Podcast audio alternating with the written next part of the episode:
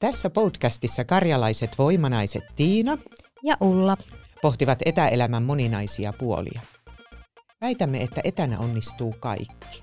Siis ihan kaikki, mitä haluat työelämässä tehdä. Vai onnistuuko sittenkään?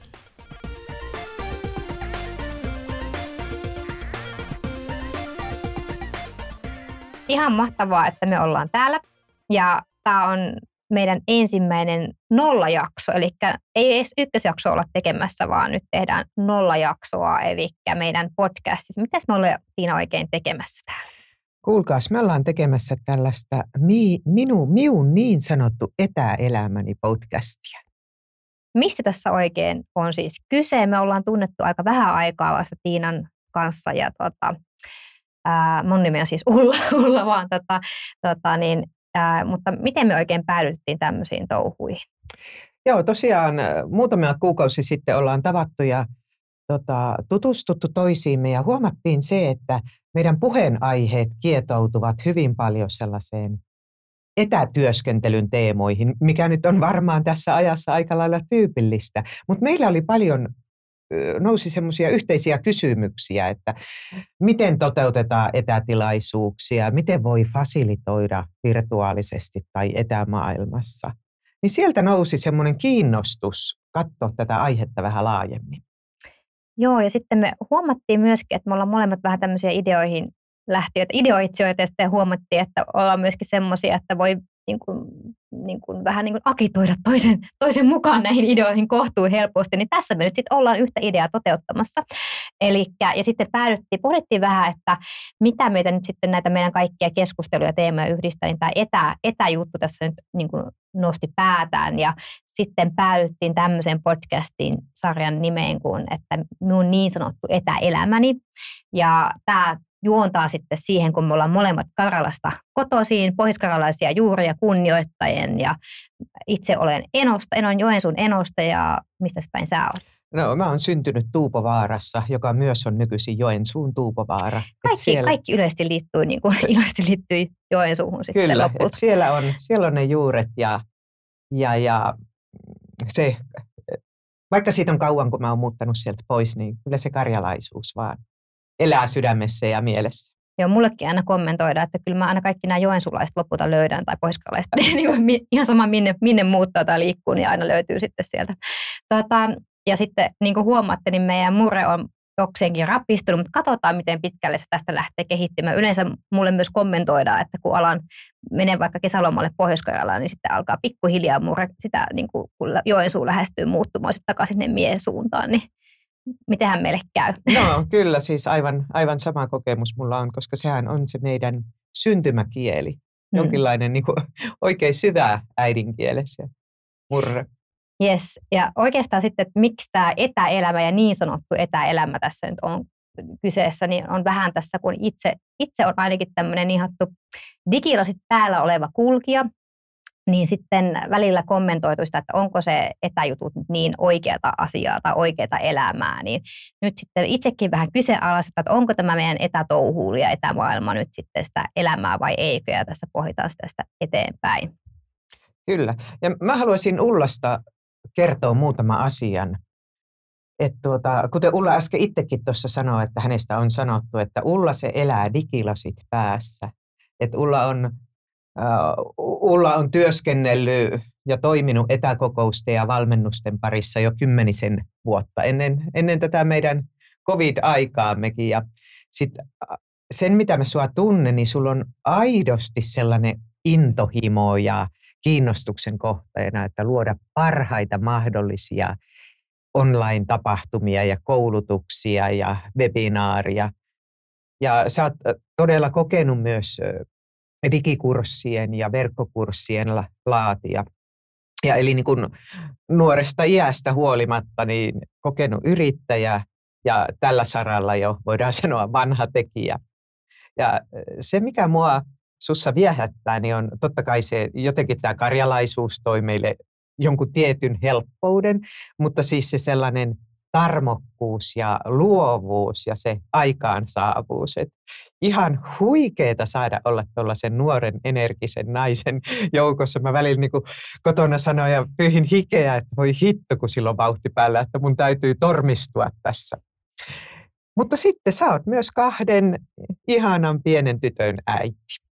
Apua tässä melkein punastui ja mä oon miettinyt, että missä kohtaa niin kuin, kun alkoi tuntua itsensä niin kuin ikäihmissarja no, riippuen, riippuen piireistä, mutta ihan mahtavaa, että tuntuu taas, niin kuin, että joku, joku kommentoi nuoreksi, niin sitten on, aa, en minä olekaan niin vanha. No. mutta siis tota, nuoren mieleltäni vähintäänkin aina, vähän siltä, se, mm. tai sitten riippuen tietysti päivästä. Mutta hei, kiitos. Tuota, jos mä vähän sitten puolestani esittelisin sua, että kuka, kuka oikein on Tiina. Ja sä oot kyllä semmoinen oikeasti karalainen voimanainen ihan niin kuin sanan varsinaisessa merkityksessä, koska harrastat myöskin voimailua, jos olen ymmärtänyt mm. oikein.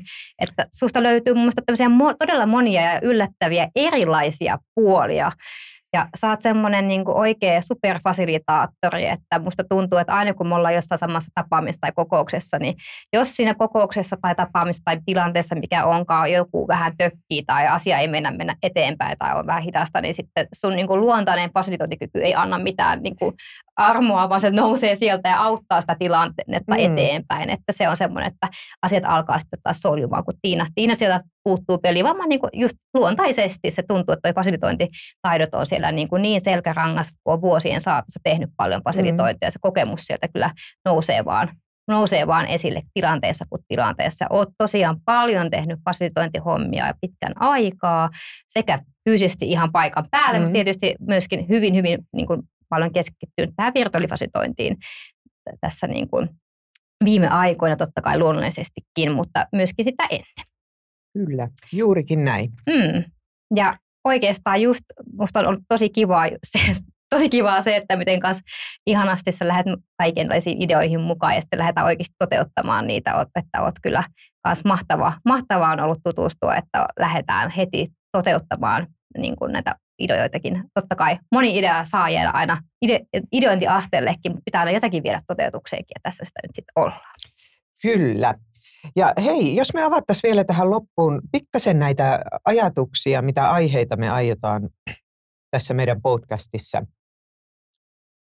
tuoda esille. Haluatko ensin kertoa, mitkä sulle on ne ihan ne sydämen, sydämen asiat, mistä sä haluat avata etäelämää? Mistä näkökulmasta? Joo, siis me vähän idoitin näitä, että mitkä ne teemat, mistä ainakin haluaa puhua. Mm. Niin kyllä tietysti kaiken näköinen tämmöinen niin kuin, tässä, kun itse toimin studion pyörittäjä tai joka naisena täällä studiolla päivittää, niin se, että tekniikkahan on yksi kysymys, mikä paljon mietityttää, että miten tehdä striimejä ja etätapahtumia. Ja yleensä se ei nimenomaan tekniikka pitäisi antaa vähän pienempi tila sitten, niin kuin mielestäni, että oikeastaan se onnistuneen etätapahtuman elementit on aivan jossain muualla kuin siellä tekniikassa. Se on, se on ihan, siellä on on, siellä on tiettyjä asioita, mitkä tietysti pitää ottaa huomioon ja mahdollistaa, mutta oikein, että mikä tekee sen onnistuneen etätilaisuuden, on se tapahtumakokous tai joku muu, ja sitten oikeastaan se kiinnostaa erityisen paljon, että miten saa näitä wow-elämyksiä aikaan niissä etätilanteissa sitten, että voiko tunteita niin kuin koskettaa etänä mm. tai voiko saada yhteyden toisiinsa etänä, tämän tyyppiset asiat. Miten sulla? Kyllä, ja juuri mä otan nyt tuossa tuollaisen aasin sillä, niin muun muassa tällainen, että kuinka sitä luottamusta luodaan etänä, kuinka luodaan sellainen turvallisuuden tunne, että hei mä uskallan osallistua, mä uskallan tuoda omat ajatukseni esille. On, onko se tiimin palaveri tai joku suurempi, suurempi seminaari. Ja Samaten sitten äärettömän kiinnostava itselle semmoinen uusi aihealue on ja vähän uusi termikin tämmöinen etätyön työaikakokemukset. Koska oikeasti meillähän on aivot nyt aika lailla kovilla uudessa tilanteessa. Niin siihen, siihen muun muassa ollaan saamassa aivan upea vieras. Mm. Eli kaikkea emme tee yksin Kyllä. tai kahdestaan. No niin, tietysti sekin voisi olla ihan mukava. Minusta tuntuu, että meillä voisi olla siihenkin aineksia, että tässä niin kuin kahdestaan pitkälti rupateltaisiin tai pohdittaisiin näitä asioita, mutta aivan mahtavaa, kun saadaan myöskin vieraita mukaan tässä. Vähän jaksosta riippuen niin ollaan kutsuttu vieraita sitten mukaan, että saadaan vähän meidän ulkopuolista näkemystä, parempaa näkemystä, erilaista näkemystä sitten mukaan näihin eri teemoihin, mitä on. tulossa. Kyllä.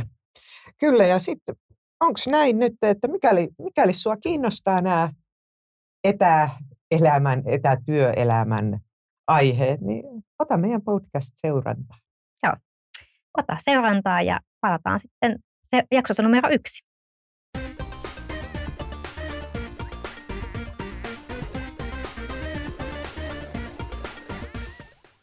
Tämän jakson on tuottanut Bluescreen 404 Studio Tampereella. Jos haluat tehdä oman podcastisi, suuntaa osoitteeseen www.bluescreen404.com ja laita viestiä.